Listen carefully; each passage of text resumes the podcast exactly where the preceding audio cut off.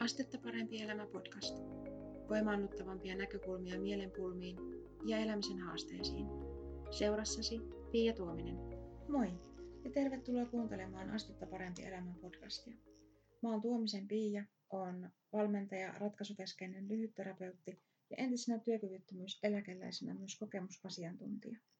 Tällä kertaa puhutaan pienistä muutoksista – ja siitä, että miten usein me ihmiset aliarvioidaan näiden pienten muutosten vaikutus meidän arkeen ja hyvinvointiin. Monesti me ajatellaan, että jotta meidän elämänlaatu parannisi, niin meidän tulisi muuttaa yhtä jos toistakin asiaa.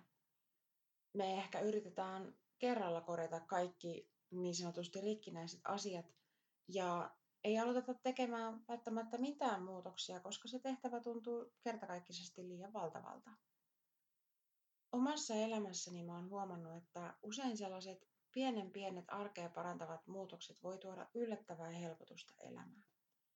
Ja tämä seuraavaksi kertomani asia voi kuulostaa vähän hassulle, mutta musta se kuvaa tätä huomiota niin hyvin, että mä haluan jakaa sen sun kanssa. Yksi viime aikoina mulle harmitusta aiheuttanut asia oli se, että kun mun mieheni palasi töistä, niin hän poikkesi kaupassa – ja soitti mulle, jotta mä kertoisin, että mitä sieltä tarvitsee tuoda.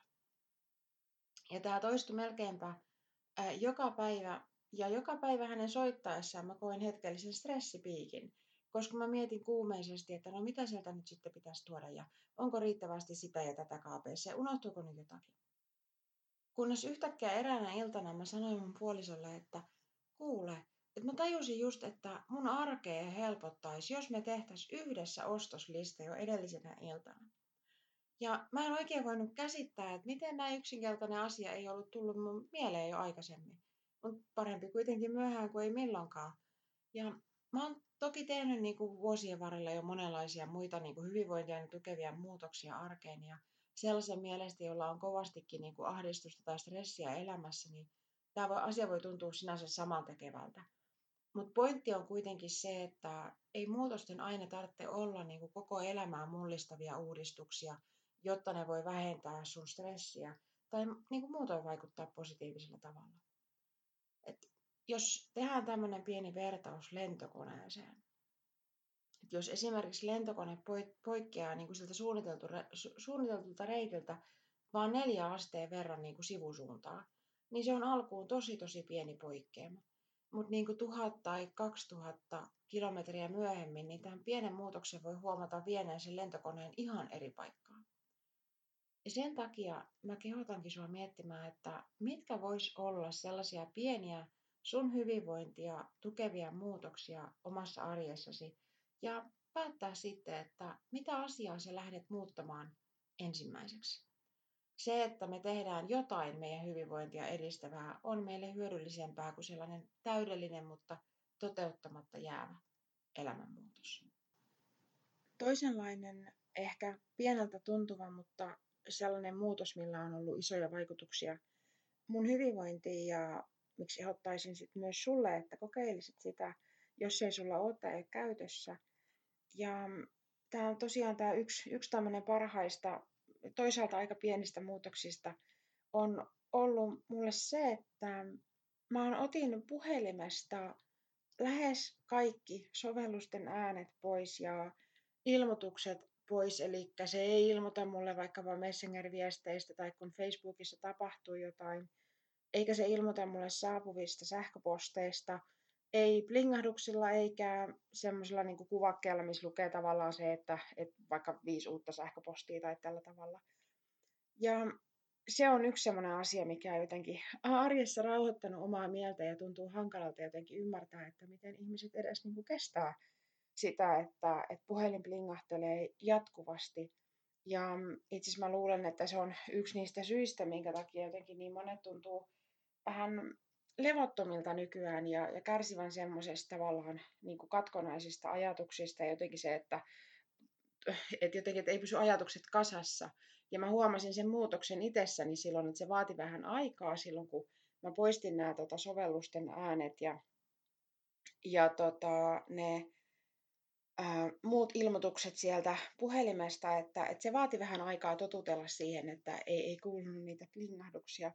Ja tota, nyt on sitten taas, nykyään sitten taas on paljon helpompi jotenkin olla arjessa ja tuntuu, että oma pää räjähtäisi, jos, jos niitä blingahduksia jatkuvasti kuuntelisi. Muita esimerkkejä semmoisesta niin suhteellisen pienistä elämänmuutoksista, jotka voi olla, joilla voi olla niin kauaskantoisia vaikutuksia, niin esimerkiksi kun tehdään jonkunnäköisiä semmoisia elämäntapamuutoksia, ajatellaan esimerkiksi, että haluaisi jotenkin ruokavalioa muuttaa terveellisempään suuntaan tai lisätä vaikkapa liikuntaa tai muuta tämmöistä ja on suunnitelmana tehdä tämmöinen elämäntapamuutos. Ja Siinä mä ehdottaisin, että jos esimerkiksi aloittaisi siitä, että muuttaa aamiaisen terveellisempään suuntaan, eli muuttaa sen yhden päivittäisen aterian toisenlaiseksi, niin siinä on paljon helpompaa onnistua kuin siinä, että niin kuin, muuttaa niin kuin kaikki, kaikki ateriat ja liikuntatavat ja kaikki kerralla. Että jos tämmöinen on tavallaan tavoitteena, että, että jotenkin terveellisempään suuntaan vie tätä elämäntapojaan, niin se, että aloittaa siitä yhdestä ateriasta. Se voi tuntua pieneltä, mutta se on paljon parempi niin kuin, ää, pitää kiinni siitä uudesta tavasta. Ja seuraavaksi voikin sitten vaikka miettiä, että voisiko sitä lounasta muuttaa toisenlaiseksi tai, tai muuta, mitä voisi lisätä siihen tavallaan, että se elämäntapamuutos niin kuin laajenisi. Ja meillä on usein tapana aliarvioida näiden niin kuin pienten muutosten tai pienten tekojen vaikutuksia.